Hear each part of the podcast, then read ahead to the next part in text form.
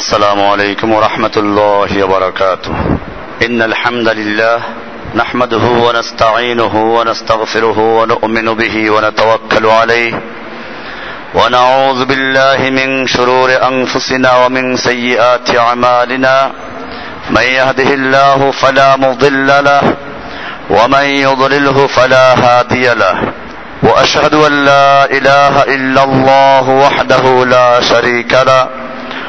واشهد ان محمدا عبده ورسوله صلى الله تعالى عليه وعلى اله وصحبه اجمعين আমরা জুমার পরে দারসুল বুখারি পেশ করে থাকি আজকে এই বুখারি শরীফের চার নাম্বার হাদিস আলোচনা করা হচ্ছে ইমাম বুখারি রহমাতুল্লাহ আলাই এই হাদিস খানা বয়ান করছেন তার ওস্তাদ মৌসা ইবনে ইসমাইল থেকে, তিনি বয়ান করছেন শেখ আবু আওয়ানা থেকে, তিনি বয়ান করছেন তার শেখ মুসা ইবনে আবি আয়েশা থেকে, তিনি বয়ান করেন তার শেখ সাইদ ইবনে জুবায়ের থেকে, আর সাইদ ইবনে জুবায়ের বয়ান করেন হজরত আবদুল্লাহ ইবনে আব্বাস রাদি আল্লাহ আনহুমা থেকে।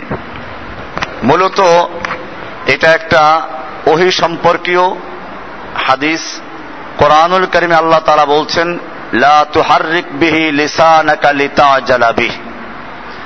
হে নবী, আপনি কোরআনকে দ্রুত মুখস্থ করার জন্য আপনার ঠোঁট নাড়াচাড়া করবেন না, আপনার জিহিবাকে নাড়াচাড়া করবেন না।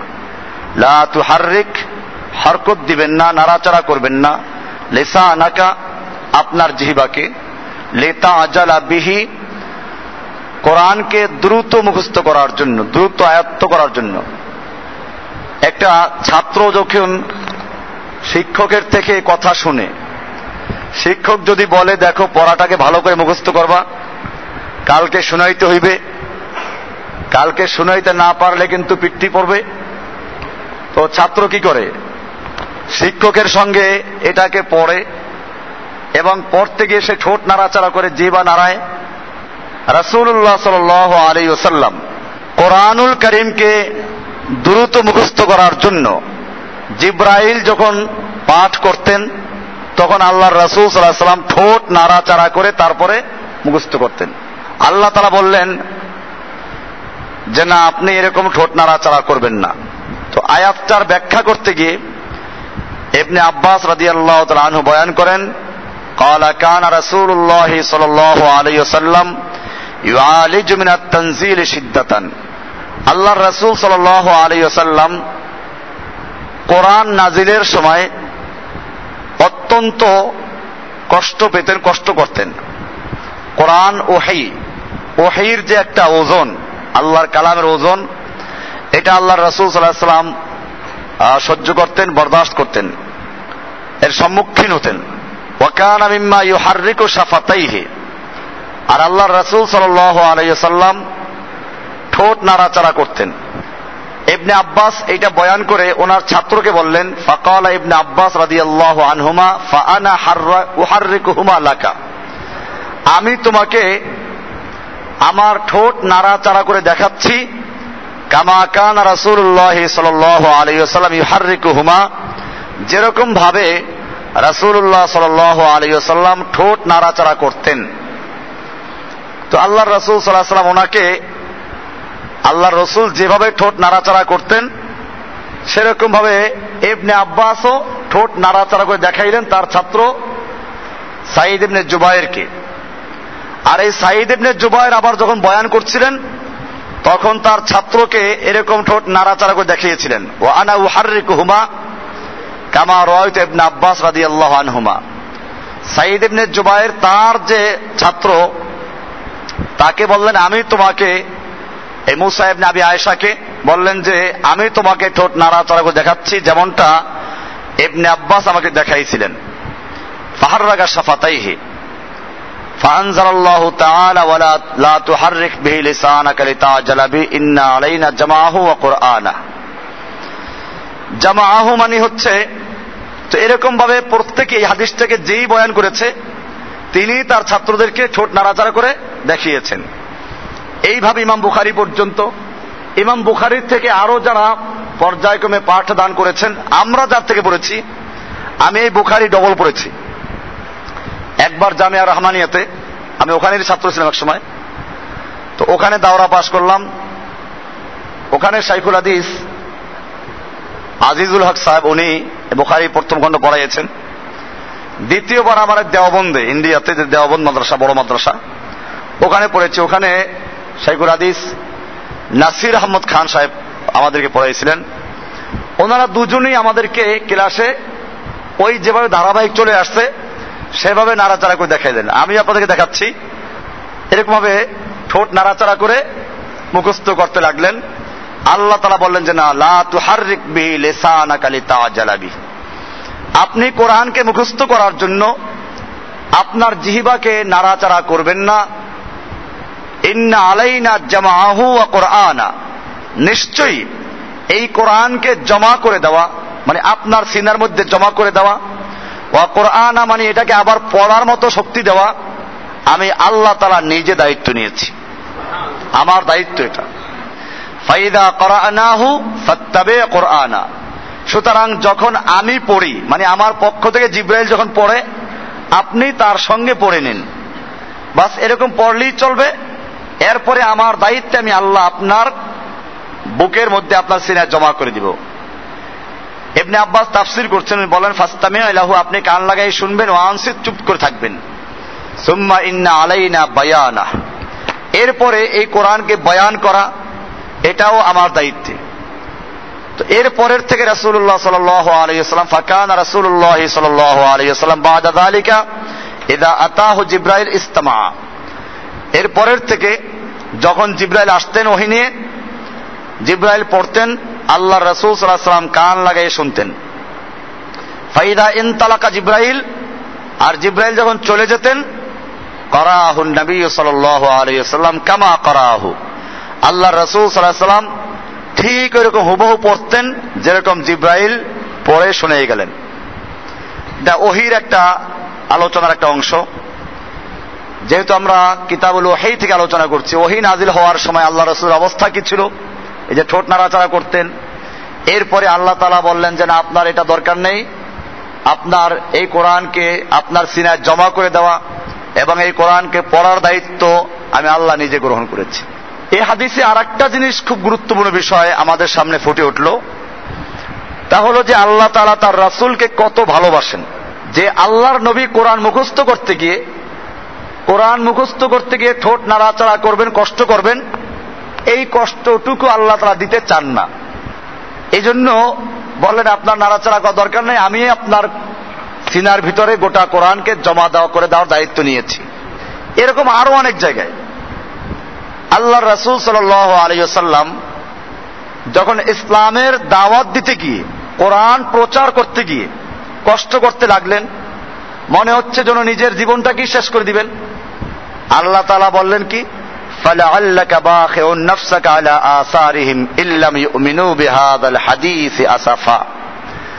আপনি কি আপনার নিজেকে একেবারে ধ্বংস করে ফেলবেন? এই লোকগুলো ইমান আনবে না, এজন্য কি আপনি আফসুস করে নিজেকে শেষ করে ফেলবেন। তার মানে আপনার এত কষ্ট দরকার নেই। আপনি কষ্ট করেন, দাওয়াত দেন। হেদায়েতকে পাবে কে না পাবে, সে দায়িত্ব আমি আল্লাহ গ্রহণ করেছি। তাহলে এখানেও কিন্তু আল্লাহ রসুল সাল্লাহ সাল্লামকে আল্লাহ যে ভালোবাসেন, তার একটা গুরুত্বপূর্ণ অধ্যায় আমাদের সামনে স্পষ্ট হলো। এরকম যদি আপনি দেখেন কোরআনের সুরায় মুজাম্মেল পড়বেন, আল্লাহর নবী রাত ভর এবাদত করতেন। আল্লাহ তালা বললেন, না, এত দরকার নাই। আপনি কি সারা রাত্র এবাদত করে নিজের জীবনটা শেষ করে দিবেন? মুজাম্মিল, হে কামলিওয়ালা, কম্বল গায়ে দেওয়া কম্বল আবৃত ব্যক্তি, এটা আল্লাহ তালা তার নবীকে এরকম বিভিন্ন নামে ডেকেছেন। কিন্তু এটাও একটা বিষয় যে আল্লাহ তালা দেখবেন আমাদের নবীজিকে ইয়া মোহাম্মদ বলে ডাক দেন নাই। অন্য নবীদেরকে এরকম নাম ধরে ডাকা আছে। ইয়া আদম, অকুলনা ইয়া আদম উস্কুন আন্তাওয়া জাউজুকাল জান্নাতা। হে আদম, তুমি আর তোমার স্ত্রী জান্নাতে বসবাস করো। ইয়া ইয়াহিয়া হে ইয়াহিয়া খুজুল কিতাবা। ইয়া ইব্রাহিম অনাদাইনা ইয়া ইব্রাহিম সাদ্দাক্তা রুইয়া হে ইব্রাহিম, তুমি তোমার স্বপ্নকে বাস্তবায়ন করেছ। ইয়া ইয়াহিয়া ইয়া ঈসা ইবনে মারইয়াম নবীদেরকে এভাবে ডাক দিয়েছেন। কিন্তু আমাদের নবীজিকে আল্লাহ তালা কোনো জায়গায় ইয়া মুহাম্মদ বলে ডাক দেন নাই। তাহলে এখানে বোঝা যায় যে নবীর মর্যাদা আল্লাহ তালা কত দিয়েছেন। যা লক্ষণীয় বিষয়। বলা আছে, ইয়া ইহাল মুজাম্মেল ইয়া আইয়ুহার রাসূলু, বাল্লিগ মা মির রাব্বিকা, ইয়া আইয়ুহান নাবিয়্যু, কুল লিআজওয়াজিকা বানাতিকা, হে নবী, হে রাসূল, ইয়া আইয়ুহাল মুজাম্মেল ইয়া আইয়ুহাল মুদ্দাসসির এগুলো মোহাব্বতের শব্দ। হে কামলিওয়ালা, আল্লাহ নবী কম্বল গায়ে দিয়ে আছেন, জ্বর উঠে গেছে? তো ডাক দে, হে কম্বলওয়ালা। তো এগুলো মোহাব্বতের ডাক। কিন্তু মোহাম্মদ ইয়া মোহাম্মদ নাই। ডাইরেক্ট নাম আছে কোরআনে, সেটা ভিন্ন প্রসঙ্গে। পরিচয় দিতে গেলে তো মোহাম্মদ লাগবে। কোরআনে বলা আছে নুজিল আলা মোহাম্মদ। যে কিতাব মোহাম্মদের উপরে নাজিল করা হয়েছে। এখানে মোহাম্মদ না বললে তো আপনার পরিচয় ঠিকমতো আসবে না। এরকম বলা আছে আমা মোহাম্মদ রাসুল। মোহাম্মদ তো একজন রসুল মাত্র। এখানে নবীর নাম আসছে। কি জন্য? এইখানে নাম বলা ছাড়া কোনো উপায় ছিল না। তো আমরা দেখলাম যে এত ভালোবাসা আল্লাহর নবীর প্রতি যে তিনি নাম ধরে ডাক দিচ্ছেন না। আর বলছেন, হে মুজাম্মেল, কমলিওয়ালা কমিল্লাইলা ইল্লা কালিলা। রাতের বেলায় আপনি এবাদত করুন, তবে কিছুক্ষণ বিশ্রাম নেন। নেসফাহু আবিন কুসমিনহু কালিলা। অর্ধেক বা তার চেয়ে একটু কমান। আও সিধা আলে অথবা একটু বাড়ান। অর্ধেক রাত্রে ইবাদত করুন অথবা অর্ধেক রাত্র ঘুমান, বা একটু বেশি ঘুমান, বা একটু কম ঘুমান। কিন্তু একেবারে সারা রাত্র আপনার ঘুমানো দরকার নাই, আবার সারা রাত্র ইবাদত করাও দরকার নাই। আল্লাহ আকবর, কি মোহাব্বত। এরকম যদি আপনি আরও লক্ষ্য করেন সুরায় হজুরাতে দেখবেন, আল্লাহর নবী সাল্লাহ সাল্লাম মসজিদে নবমীতে বসে সাহাবাই কেরামদের নিয়ে কোনো পরামর্শ করছেন। তো কোন একজন সাহাবির আওয়াজটা নবীর আওয়াজের চেয়ে একটু বড় হয়ে গেছে। নবীর আওয়াজের চেয়ে একটু বড় হয়ে গেছে। কোন কোন তাফসিরে লেখে এই সাহাবি ছিলেন অমর রাদি আল্লাহ হোক তো অমর রাদি আল্লাহ তালান হোক অথবা অন্য কোন সাহাবি হোক, আওয়াজটা বড় হয়ে গেল। আল্লাহ রাব্বুল আলামিন আসমান থেকে ওহি নাজেল করে দিলেন। ওহি নাজেল হয়ে গেল। ইয়া আইয়ুহাল্লাযীনা আমানু, লা তারফাউ আসওয়াতাকুম ফাওকা সাউতিন নবী। হে ঈমানদারগণ, খবরদার, তোমরা নবীর আওয়াজের চেয়ে জোরে আওয়াজ করে কথা বলো না। এমনটা যদি করো, তাহলে কি হবে? আন্তাহবাত আমালুকুম। তোমাদের জীবনের সমস্ত আমলগুলো বরবাদ হয়ে যাবে। আমলগুলো বরবাদ হয়ে যাবে। লা তারফাউ আসওয়াতাকুম ফাওকা সাউতিন নবী ওয়ালা তাজহারু লাহু বিল কওলি কাজাহারি বাউদিকুম লিবাউদিন তোমরা একজন অপরজনকে যেরকম ডাকো, জোরে ডাক দাও। খবরদার তোমরা নবীকে ডাকতে গিয়ে বা নবীর সামনে কথা বলতে গিয়ে এমন জোরে তোমরা কথা বলবে না। এমনটা যদি করো, তাহলে তোমাদের জীবনের সমস্ত আমলগুলো বরবাদ হয়ে যাবে। তাহলে নবীর আওয়াজের চেয়ে জোরে আওয়াজে কথা বললে ওহি নাজল হয়ে যায়। তাহলে আমরা দেখি যে আল্লাহর নবীকে আল্লাহ কত ভালোবাসেন। এখন একটু গভীরভাবে চিন্তা করেন। এই নবীকে যখন তায়েফের ময়দানে লোকেরা পাথর মারতেছিল, আল্লাহ তারা তখন দেখেন নাই? আল্লাহ আকবার। হাদিসে বলা আছে, আয়েশা রাদি আল্লাহ তালা আনহা নবীজির পিঠে দাগ দেখলেন, দাগ, কালো কালো দাগ। তো বলেন, এগুলো আপনার কিসের? আপনার বোধ ছোটবেলায় কোনো গুটি পছন্দ হয়েছিল? বা কোনো ফোড়া হয়েছিল? না, ফোড়া না, এটা তোমার কম যে আমাকে নির্যাতন করেছে তার প্রমাণ। এরপরে তাইফের ওই হাদিসটা বললেন যে, ওরা আমাকে, আমি ওখানে তিন দিন পর্যন্ত দাওয়াত দিলাম। মক্কার লোকদেরকে, নেতাদেরকে। যে এরা যদি ইসলাম গ্রহণ করে, তাহলে হয়তো অন্য লোকেরা ইসলামের ছায়াতরে চলে আসবে। আমি দাওয়াত দিলাম, ওরা দাওয়াত তো কবুল করলই না। উল্টা যখন আমি রাস্তায় বের হলাম, ওদের যুবক ছেলেদের হাতে পাথর দিয়ে বলল, এটা পাগল, আমাদের বাপ দাদার ধর্মকে গালমন্দ করে, আমাদের বাপ দাদার ধর্মকে অচল বলে তোমরা কে পাথর মারবা? বোঝা গেল তারাও বুঝতো পাগলকে পাথর মারতে বলে কি জন্য তারা বুঝতে পেরেছে এটা কোন পাগল। আল্লাহ রসুল সাল্লাম যখন রাস্তা বের হলেন, ওরা পাথর ছুঁড়ে মারতে আরম্ভ করল। আল্লাহ রসুল সাল্লাম লুটিয়ে পড়লেন। ওরা আবার ধরে দাঁড় করে পাথর মারতে শুরু করল। দ্বিতীয়বার লুটিয়ে পড়লেন। এবারে আবার দ্বিতীয়বার তারা দাঁড় করে পাথর মারতে শুরু করল। আল্লাহ রসুল সাল্লাহ সাল্লাম তৃতীয়বারে লুটিয়ে পড়লেন। এখন ওই তিন জায়গায় তিনটা ছোট ছোট মসজিদ নির্মাণ করা আছে। মানুষেরা দেখতে যায়, যাদের সুযোগ আছে। তাইফে যাওয়াটা খুব কঠিন। ওখান থেকে ওই মক্কার বাইরে প্রায় কত, সত্তর আশি কিলোমিটার হবে। পাহাড়টাই চল্লিশ কিলোমিটার বাইতে হয়। ঘুরে ঘুরে ঘুরে ঘুরে পাহাড়ে। তো যাই হোক, খুব সুন্দর শহর। এবং ওটা আরবদের গ্রীষ্মকালীন শহর, রাজধানী। কারণ ওখানে ঠান্ডা সময়ও ঠান্ডা বেশি পড়ে না, আর গরমের সময় ঠান্ডা থাকে। তো এইখানে আল্লাহ রসুল এইবার তিনবার লুটিয়ে বললেন তৃতীয়বার ওরা মনে করল যে লোকটা বোধ হয় মারা গেছে, ওরা ছেড়ে চলে গেল। ইতিহাস তো অনেক লম্বা, আপনারা জানেন বিষয়গুলোকে। যে আল্লাহর ফেরেস্তা জিব্রাইল তখন আসলেন বললেন যে ইয়ারসুল্লাহ আজকে আমি আপনার কাছে ওহিনী আসি নাই আজকে এসেছি আপনার সঙ্গে একজন ফেরেস্তার পরিচয় করিয়ে দেওয়ার জন্য। এই ফেরেস্তা হচ্ছে পাহাড়ের দায়িত্ব, যার উপরে তিনি। আপনি যদি হুকুম করেন, তাহলে আল্লাহ নির্দেশে এই দুই পাহাড়, তায়েফের বিশাল বিশাল পাহাড় বললাম, যে চল্লিশ কিলোমিটার উঁচু পাহাড়, এই পাহাড়গুলোকে চাপা দিয়ে ওদেরকে একেবারে শেষ করে দিবে। আল্লাহ রসুলাম সেখানে কি করেছিলেন আপনারা জানেন? আমার এখানে বলার উদ্দেশ্য হচ্ছে এই যে এই যে তায়েফের লোকের আল্লাহর নবীকে উদ্দেশ্য করে পাথর মারতে ছিল, আল্লাহ তারা তখন দেখতে পাচ্ছিলেন কিনা? অবশ্যই দেখতে পাচ্ছিলেন। আল্লাহ তালা ইচ্ছে করলে ওই পাথরটা ফিরাইয়া যে মারতেছিল তার গায়ে মারতে পারতেন কিনা? পারতেন, কিন্তু করেন না এটা। ওহুদের ময়দানে আল্লাহর নবীর দান দান শহীদ হলো, এটা আমাদের দেশ সবাই বলে। কিন্তু কেমনে দান দান শহীদ এটা পাথরের দাঁতে পড়ছে শহীদ হয়ে গেছে, এই কথা? না না, এটা না। সিরাতের কিতাব থেকে দেখবেন আল্লাহর নবী বহুদের যুদ্ধে লোহার পোশাক পরে তারপরে যুদ্ধের ময়দানে নামলেন। বোঝা গেল এই যুব্য পরা যেমন আল্লাহ নবীর সুন্না, লোহার পোশাক পরাও কি? সুন্না। এই সুন্নাগুলো নাই। আল্লাহর নবীর গলাতে লোহার জাল পেঁচাইলেন। মাথায় লোহার টুপি। কাফেররা লক্ষ্য করল যে এই লোকটাকে তীর মারলেও কাজ হবে না। তরবারিতে আঘাত করলেও কাজ হবে না। কি করা যায়? বড় একটা পাথর যদি এর মাথায় মারা যায়, তাহলে বসে পড়বে। নিজের শরীরে যে লোহা আছে, ওইগুলো ঢুকে যাবে, এভাবে মারা সম্ভব।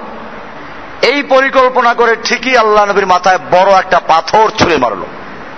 আল্লাহ নবী সাল্লাহ সাল্লাম বসে পড়লেন। লোহার টুপি যে মাথায় ছিল, ওই যে হেলমেট পরে দেখবেন দুই দিকে আঙ্গার আছে। এরকম যে আংটা ছিল, এটা গাল ছিদ্র হয়ে গালের ভিতর দিয়ে গিয়ে দাঁতে আঘাত করল। আল্লাহ নবীর এইভাবে দুইটা দাঁত পড়ে গেল। লোহা তো বের হয় নাই। একটু দাঁতে চিপ ব্যথা হলে আমরা কি করে নাচা শুরু করি, পাগল হয়ে যাই। আল্লাহর নবীর গাল ভেঙ্গে গিয়ে দাঁতে আঘাত করল। দুটো দাঁত পড়ে গেল। লোহাটা রয়েই গেল। যুদ্ধ যখন শেষ হয়ে গেল, এরপরে একজন সাহাবি ওই লোহাটা বের করার জন্য দাঁত দিয়ে কামড় দিয়ে টান দিলেন। কত শক্তি ব্যয় করতে হয়েছে। যিনি টান দিলেন, তার দুইটা দাঁত পড়ে গেল। তাহলে কি শক্তভাবে আটকে ছিল? লোহাটা বের হয়ে আসলো। আল্লাহ নবীর চেহারা রক্তে রঞ্জিত হলো। ভাইরা আমার, এবারে আপনি আগেরগুলোর সাথে মিলান। আজকের যে হাদিসটা আমরা বললাম, যে আল্লাহ তালা নবী যখন ওহি মুখস্থ করতে লাগলেন, তখন আল্লাহ বলেন যে তু হারিক বিলে সানাকালি তা জ্বালাবি আপনি ঠোঁট নাড়াচাড়া করবেন না জিব্বা নাড়াচাড়া করবেন না, আপনার এত কষ্ট করা দরকার নেই। এরপরে আরও যেগুলো বললাম, সেইগুলো একদিকে রাখেন। আর এই যে পাথর মারলো, এই কাহিনী আরেকদিকে রাখেন। কোন মিল আছে? আল্লাহ তারা কি দেখেন নাই তখন যখন পাথর মারা হচ্ছিল? আল্লাহর কি ফিরাবার ক্ষমতা ছিল না? অবশ্যই ফিরাবার ক্ষমতা ছিল। ফিরার নাই কি জন্য? হয়তো কেউ বলবে যে আল্লাহ তালা বোধ হয় নবীর প্রতি একটু অসন্তুষ্ট হয়েছিলেন। এমন ধারণা করা হারাম, কুফুরি। কোরআনে স্পষ্ট বলা আছে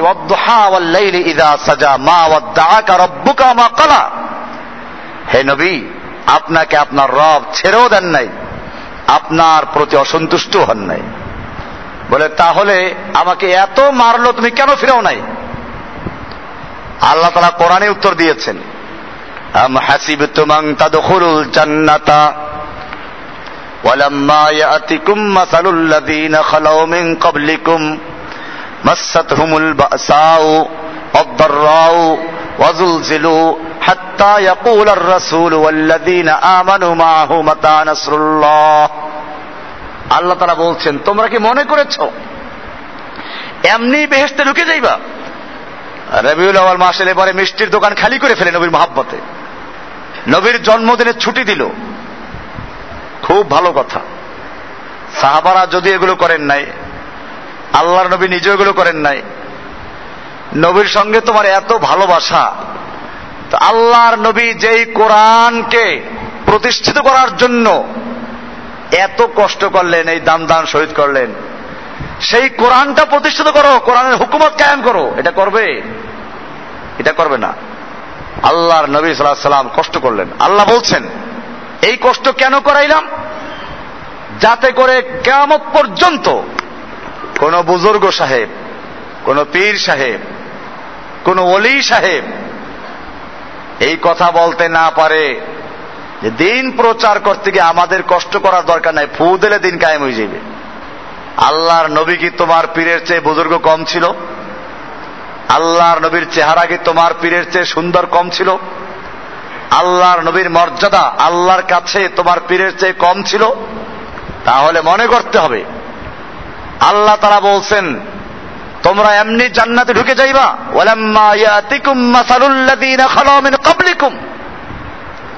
অথচ তোমাদের কাছে আসবে না ওই সমস্ত বিপদ, আপদ, মুসিবত যা এসেছিল তোমাদের আগের লোকদের প্রতি। মাসাত হুমুল বাসাউ তাদেরকে কঠিন দুর্ভিক্ষ স্পর্শ করেছিল। খাবার নাই। পেটে পাথর বানতে হয়েছে। অদ্দর্র বিপদ আবাদ মুসিবত। অজুলজিলু। আর একদিকে ভূমিকম্পের মতো শত্রুদের আক্রমণ। এমন এক কঠিন পরিস্থিতি। হাত্তা ইয়াকুল আর রাসূল ওয়াল্লাযীনা আমানু মাআহু মাতা নাসরুল্লাহ। এমনকি আল্লাহর রাসূল সাল্লাম নিজে বললেন, আল্লাহর সাহায্য কবে আসবে? আল্লাহর সাহায্য আর কবে আসবে? আল্লাহু আকবার। এইরকম কঠিন মুহূর্তে আল্লাহ বলছেন, আলা ইন্না নাসরাল্লাহি করিব। আল্লাহর সাহায্য খুবই কাছে। আল্লাহ তালা জানিয়ে দিলেন যে, নবী যেভাবে কষ্ট করেছেন, নবীকে হত্যা করার জন্য ঘেরাও করা ছিল, নবীকে দেশ তক্কত হলো, মার খেতে হলো এইভাবে কষ্ট করে তারপরে আল্লাহ সাহায্য করেছেন। কেমত পর্যন্ত যারা দিন কায়েম করবে, দিন কায়েমের কথা বলবে, তাদের মনে রাখতে হবে তাদের উপরে জুলুম নির্যাতন আসবে। তাদেরকেও জখম হতে হবে, মার খেতে হবে বাড়ি ঘর ত্যাগ করতে হবে, স্ত্রী সন্তান ত্যাগ করতে হবে, জঙ্গলে থাকতে হবে, পাহাড়ে থাকতে হবে। আল্লাহ পাহাড়ে থাকেন নাই? কেন পাহাড়ে থাকতে হলো? আপনি পারবেন উঠতে সেই পাহাড়ে? আমি আমার যখন হালকা ছিলাম তখন উঠছি। এখন উঠতে পারি না। এখন হাঁপাইয়ে যাই। সেই পাহাড় গাড়ে সুর, যেখানে আল্লাহর নবী মদিনায় হিজরতের আগে আত্মগোপন করেছিলেন, ওই পর্যন্ত কাফের পৌঁছে গেছিল। আল্লাহ তালা সাহায্য করেন নাই। তো আল্লাহ তো আগেই সাহায্য করতে পারতেন। এই পাহাড়ে উঠেলেন কি জন্য? আল্লাহ তালা আগেই পারতেন না এই কুফারগুলিকে অন্ধ করে দিতে?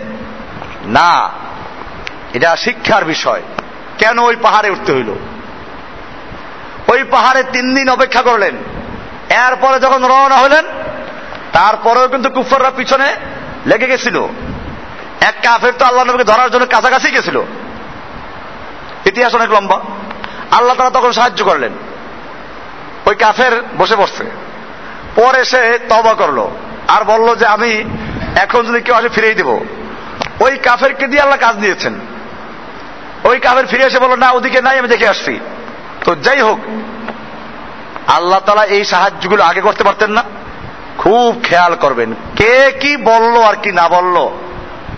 আমাদের দেশে এখন বুজুর্গের মাপকাঠি, আমি বলে থাকি, বুজুর্গের মাপকাঠি কি আমাদের পীর সাহেব কেবলা কেবলা, মুসলমানের কেবলা কয়টা? আর পীরের মরির কেবলা কয়টা? যত পীর তত কেবলা। তো যাই হোক আমাদের পীর সাহেব কেবলা এত বড় বুজুর্গ, একটা মুরগি জবাই করতে ভয় পায়। এইটা বলে বুজুর্গের মাপকাঠি। আর আল্লাহর নবী কি করলেন? ইতিহাস পড়বেন। মদিনায় একটা বিশাল, বিকট আওয়াজ হলো, ভয়াবহ। সাহাবিরা তৈরি হচ্ছেন যে কি ঘটলো আমরা দেখে আসব। আল্লাহ নবী একজন সাহাবির দ্রুতগামী একটা ঘোড়া নিয়ে ঘুরে ফিরে এসে বললেন যে, না, তেমন কিছু আমি দেখে আসছি, অসুবিধা নেই, কিছু সমস্যা নাই। তাহলে কি হলো? গত রাত্রে আমি প্রোগ্রাম করেছি। ও জায়গাটা কোথ- কোথায় যেন? আরে নবাবগঞ্জ আসানের দিকে দোহার নবাবগঞ্জ। তো আমাদের গাড়ি কেউ যেতে চায় না। আমার তো রাত্রে ফিরে আসতে হবে শুক্রবার। সকালে আসতে গেলে দেরি হয়ে যাবে। গাড়িওয়ালারা কেউ যেতে করে শুধু রাস্তায় ডাকাত আছে। যাক, মাহফিল শেষ করে বের হলাম। আয়রে আল্লাহ, দুইশো গাছ দেওয়ার পরে দেখি লাঠি, ছোটা, এত বড় রামদা। আমি বললাম যে গাড়ি চালাই দাও থামাই বেলা যা হয় হবে। ড্রাইভার তো চালাই গেল, মারলো বাড়ি একটা গাড়ি পরে আল্লাহর হেফাজত করছে, বাড়িটা গ্লাসে পড়ে না পড়ছে গিয়ে পিছনে। আচ্ছা ওইখান থেকে অতিক্রম করে সামনে আসলাম। হয়তো পাঁচশো গাছ সামনে আসছি, এরপরে দেখি রাস্তা তো ভাঙ্গা। সামনে এত বড় এক লম্বা রামদা, লাঠি ছোটা। আমি এইবার থামাও এইবার দৌড় দিও না কেন, এবার গাড়ি সামনে দাঁড়াইছে ওরা। সামনে গেলাম ভাঙিতে তারপর কি করব? দাঁড়াইলাম, আমি গাড়ি থেকে বের হয়ে গেলাম। ওরা কত বের হইয়েন না? ওরা খুব মারবে। না, আমি বের হব। বের হয়ে কথা বললাম। তো শেষ পর্যন্ত বললাম যে মাহাবিল থেকে আসছি, ঢাকা যাব। কোথায় আমরা পাহারাদার, পাহারাদারি করি? এই কোন ডাকাত ডুকাত থাকে, সেই দেখাশোনা করি। আমি যাক, বাঁচলাম। থেকে সালাম দিয়ে চলে গেল। আর আসলে পাহারাদারি করে ডাকাতি করতে তো আল্লাহ ভালো জানে, ওরা কি করে, না করে। এইরকম আমরা তিন জায়গা আটকে বললাম এক রাত্রে। তবা করলাম যে, আল্লাহ তুমি এইসব জায়গায় আর- তো এত বড় লম্বা লম্বা রামদা আমার সাথে ছিল একজন ঢাকা বিশ্ববিদ্যালয়ের ছাত্র ছিল, আছে নাকি আজকে? নাই। সে তো ভয়তে পিছনে আল্লাহ মিলে করতে লাগল। আর আমরা দোয়া করতে লাগলাম যে আল্লাহ বাইনি আইদিহিম সাদ্দা ও মিন খালফিহিম সাদ্দান আপনারা পড়বেন। আয়াত পড়লে ইনশাআল্লাহ শত্রু যত বড় কঠিন হোক, আল্লাহ তাআলা দমন করে দিবেন। সূরা ইয়াসিনের, ওয়াজআলনা মিন বাইনি আইদিহিম সাদ্দাও ওয়া মিন খালফিহিম সাদ্দান এটা পড়তে লাগলাম আল্লাহ ইবাদত করেছেন।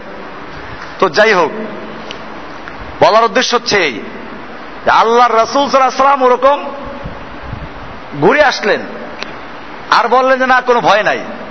কারণ আমাদের যদি আমরা ওইটা দেখে ভয় পাই, তো আমি বললাম ড্রাইভারকে বললাম যে অসুবিধা নাই, ওরা বেশির থেকে বেশি আমাদের মেরে ফেলবে, এই তো কথা। তো মরণ যদি থেকেই থাকে, তো মরবো। এত ভয় পাবো জন্য? আমাদের জীবনের মালিক কে? আর বাঁচাবার মালিকও কে? কাজেই বুঝতে হবে আল্লাহর নবী কীভাবে এত আমি এটা বলার উদ্দেশ্য হচ্ছে যে এই হাদিসে আল্লাহ তালা নবীকে বললেন, আপনার এত কষ্ট করা দরকার নাই। আর সেই নবী এত কষ্ট করছেন। আল্লাহ কেন কষ্ট দিলেন? কেন নবীর দান শহীদ করতে হলো? কেন নবীকে তাই ফেমার খেতে হলো? একটাই কারণ, যাতে করে কেয়ামত পর্যন্ত যত মানুষের আসবে দিন কায়েমের কথা বলবে, আল্লাহর নবীর আশেক দাবি করবে, তারা যেন নবীর এই আদর্শকে জীবনে বাস্তবায়ন করতে পারে। কেউ যেন না বলে যে, না, আমাদের এত কষ্ট করার দরকার নাই। নবী এই জন্য এই কাজগুলো আল্লাহ তালা নবীকে দিয়ে করাইলেন যে, নবীর চেয়ে আমার কাছে প্রিয় আর কেউ নাই। নবীর চেয়ে আমার কাছে বুজুর্গ আর কেউ নাই। নবীর চেয়ে আমার কাছে সম্মানিত কেউ নাই। সুতরাং নবীকেই যখন এই কষ্ট করতে হয়েছে বোঝা গেল দুনিয়ার যে কেউ আমার দিন কায়েম করতে যাবে, তাকে কষ্ট করতে হবে। এই শিক্ষা দেওয়ার জন্যই এটা হয়েছিল। আমরাও খেয়াল রাখব, আমরা যারা দিনের দাওয়াতের কাজ করছি, আমাদের সব জায়গায় কি ঝুঁকি আসবে, আমাদেরকে কেউ পাগল বলবে, পাথর মারবে, আমাদেরকে হত্যা করবে, আমাদেরকে দেশ ত্যাগ করতে হবে, বাড়িঘর ত্যাগ করতে হবে। এইগুলোর মধ্যেই তো মজা। আপনি সত্যিকার অর্থে ভালোবাসে, দুনিয়ায় দেখবেন যারা একটা মেয়েকে ভালোবাসে, সে কি করে দেয়? ঘর ছেড়ে দেয়। তো একটা সামান্য একটা পচা যে মেয়েটা কি করে, পায়খানা করে, পেশাব করে, মুখে ময়লা, দাঁতে ময়লা, ছাতা ময়লা, বুড়ি হয়ে যায়। এই যে একটা মেয়ের পিছনে পড়ে পাগল হইল, সে মেয়ের জন্য কি করে দেয়? সে বাড়িঘর ত্যাগ করে, মা বাপ ত্যাগ করে। মা বাপকে খবর দেয় মেয়ের কাছেও যাবি না। মা বাপকে ত্যাগ করে চলে যায়। আছে না কোন নজির? মেয়েরা ছেলের জন্য পাগল হয়ে যায়। মা বাপ ত্যাগ করে চলে যায়। তো যদি দুনিয়ার সামান্যই ভালোবাসার জন্য বাড়িঘর ত্যাগ করা লাগে মা বাপ ত্যাগ করা লাগে, আপনি আল্লাহর ভালোবাসা এমনি পেয়ে যাবেন? আপনি বাড়িঘর ত্যাগ করবেন না মা বাবা ত্যাগ করবেন না, সব কুফার আপনি মেনে নেবেন। এটা হবে নাকি? আল্লাহর ভালোবাসা কি একটা মেয়ে লোককে ভালোবাসার চেয়ে কম হয়ে গেল? আল্লাহর ভালোবাসা একটা মেয়ের ভালোবাসার চেয়ে কম হয়ে গেল? তুমি একটা মেয়েকে ভালোবাসে বাড়ি ঘর ত্যাগ করলা ভাই বোন ত্যাগ করলা মা বাপ ত্যাগ করলা। হ্যাঁ আর আল্লাহর ভালোবাসার পরীক্ষা দিতে গিয়ে তুমি এগুলো করতে পারবা না। এটাই পরীক্ষা। স্বর্ণ যদি সুন্দরী মেয়ের গলায় উঠতে হয়, হার হয়ে গলায় উঠতে হয়, তাহলে কি করতে হবে? আগুনে পোড়া খেতে হবে। এরপরে হাতুড়ির বাড়ি খেতে হবে। এরপরে সুন্দরী মেয়ে লোকের গলায় স্থান পাবে। তো তুমি আল্লাহর জান্নাত পাইতে চাও, আগুনের পোড়াও খাইবে না, লোহার বাড়িও খাইবে না, এমনি পাই যাইবা। এই জন্যই আল্লাহ রাব্বুল আলমেন যুগে যুগে নবীদেরকেও কষ্ট দিয়েছেন। নবীদেরকে নির্যাতন সহ্য করতে হয়েছে, গালিগালাজ সহ্য করতে হয়েছে। আমরাও যারা দিনের কাজ করো আমাদের সামনে বিপদগুলো আসবে। আল্লাহ সুবাহান ও তালা আমাদের সকলকে বিষয়গুলোকে সঠিকভাবে বুঝা এবং তদনুযায়ী আমল করার তৌফিক দান করুন। আমিন। ওসল্লাহ তাআলা আলা মুহাম্মদ আজমাইন। আর যে বইটার কথা বললাম, আমাদের যে দুইটা বই, এগুলো অত্যন্ত গুরুত্বপূর্ণ বই। আমার লেখা সেজন্য বলছি না। আপনারা পড়লে বুঝবেন, এই বইটাতে প্রথম আল্লাহর পরিচয়, একজন একেবারে প্রাথমিকভাবে যে কাউকে দাওয়াত দেন, নাস্তিক, আল্লাহ বিশ্বাস করে না, তার জন্য শুরুতে দাওয়াত দেওয়া আছে। আল্লাহর পরিচয়, এই মহাকাশ বিজ্ঞান দিয়ে, স্থল বিজ্ঞান দিয়ে, প্রাণী জগৎ দিয়ে, কীভাবে আল্লাহ তালা আমাদেরকে এগুলো চিন্তা করতে বলেছেন, গবেষণা করতে বলেছেন, আল্লাহর পরিচয় খুঁজে বের করার জন্য সেগুলো আছে। নিজেদের দেহ দিয়ে আছে। এরকম ভাবে এরপরে আপনার আরও অনেক গুরুত্বপূর্ণ বিষয় আছে। ইমানের জন্য যে মৌলিক বিষয়গুলো তাও হাইদের বিষয় আছে। তাও হিদের দুই রকম। একটা আছে কুফুরবিদ তাগুত। তাগুত কি জিনিস? তাগুত কত প্রকার তাগুত আছে? বড় বড় তাগুতগুলো কি কি আছে? এগুলো মানুষ জানে না, মৌলিক বিষয়গুলো। এগুলো এখানে আছে। এই জাদু প্রসঙ্গে আলোচনা আছে, সাহের একটা তাগুত। এরকম আল্লাহর বিধান সম্পর্কে আলোচনা আছে। তো আমরা এগুলো নিজেরা কিনবো। আর যাদের সুযোগ আছে, আমাদের উদ্দেশ্য হচ্ছে যে এটাকে সিরিজ আকারে আরও বের করা। কারণ আপনারা দেখছেন হয়তো যে অক্ষরগুলো একেবারে ছোট করি নাই, বুড়া মানুষ যাতে পড়তে পারে। যারা প্রকাশনায় আছে তারা বলছে, আর একটু ছোট করে দেয় তাহলে আরও কিছু বিষয় চলে আসবে। আমরা তাড়াহুড়ার কোন দরকার নাই। আমরা বইয়ের কাগজও ভালো দেবো ইনশাল্লাহ লেখাটাও বড় অক্ষরে যাতে ভালো হয়, মানসম্পন্ন হয়, আস্তে আস্তে প্রকাশ করব। আপনারা এই বিভাগে, প্রকাশনা বিভাগে সাহায্য করতে সহযোগ করতে পারেন। হাদিসে বলা আছে, মানুষ মারা গেলে তিনটা জিনিস চালু থাকে। কয়টা জিনিস? আমাদের একটা কি? সাদাকা জারিয়া। এখানে সাদকা জারিয়াও আছে। আর দুই নম্বর আছে এলেম। যদি কি এলেম বিতরণ করে, এলেম প্রচার করে, এখানে এটাও আছে, দুইটা একসাথে আপনি। কারণ আপনি যদি এমন করেন, আপনি বললেন যে ওদের আমি পরবর্তী যে সিরিজটা বের হবে, এটা সাফার খরচটা আমি দিয়ে দেবো। আমাদের এটা পঞ্চাশ হাজার টাকা খরচা গেছে এক একটা এক হাজার কপি করে করতে। তো এরপরে তো আর বেশি খরচা হবে না। এক হাজার করা, পাঁচশো করা, যা, তারপরে বাকিগুলো একই কাছাকাছি খরচা, কাগজের দামটা বেশি হয়। তো আমাদের এক হাজার করে করতে পঞ্চাশ হাজার টাকা খরচ হয়েছে। তো এরকম যদি আপনার কেউ মনে করেন যে আমি কি করব, পরবর্তী যে বইগুলো হবে, এগুলো এক হাজারের টাকা আমি দেবো। বা কেউ বলে পাঁচশো আমি দেবো, বা একশো। একশো বই আমি খরচের ছাপা দিয়ে দেবো ছাপার খরচ দিয়ে দেবো। এটা আপনার দিতে পারেন, অংশগ্রহণ করতে পারেন এরকম। এটা নিশ্চয়ই একটা সৎকার জারিয়ার কাজ হবে। এবং দিনই কাজে অংশগ্রহণ করার একটা ওসিলা এটা। কারণ কোরআন হাদিসের দলিলের মাধ্যমে সত্যটাকে মানুষের কাছে পৌঁছে দেওয়া আমাদের দায়িত্ব। আমরা যারা আল্লাহ তারা আমাদের হৃদায়ত দান করেছেন, কিছুটা বুঝার তৌফিক দান করেছেন, আমাদের দায়িত্ব আছে। আমরা মুখে দাওয়াত দিব। আমাদের দেখেন আমরা চেষ্টায় কম করি না, আমাদের পক্ষ থেকে এই যে বয়ানগুলো করা হয়, আমি প্রত্যেকটা বয়ানটাকে চেষ্টা করি কোরআন হাদিস দলিল দেওয়ার জন্য। যারা আজকে এলমুল গায়েব সম্পর্কে আলোচনা ছিল, এলমুল গায়েব সম্পর্কে কোরআন থেকে, হাদিস থেকে মোটামুটি ভাবে দলিল আনা হয়েছে। এটাকে আবার আপনারা কিছুদিন পরে ক্যাসেটে পাইবেন, সিডি পাবেন। এরপরে আবার কিছুদিন পরে বই চলে আসবে। এখন আর শীত না, এখন বই দেবো আমরা। শীত দিলে ওগুলো হারাই ফেলায় মানুষে। তো এই জন্য আমরা এখন আমরা চিন্তা ভাবনা করেছি, সিরিজ আকারে, পর্যায়ক্রমে ইনশাল্লাহ আরও অনেক বই আসবে। তো যদি মনে করেন আমরা দেখি যে না, আমাদের আর চলা সম্ভব না তাহলে তো আমাদের বসে পড়তে হবে।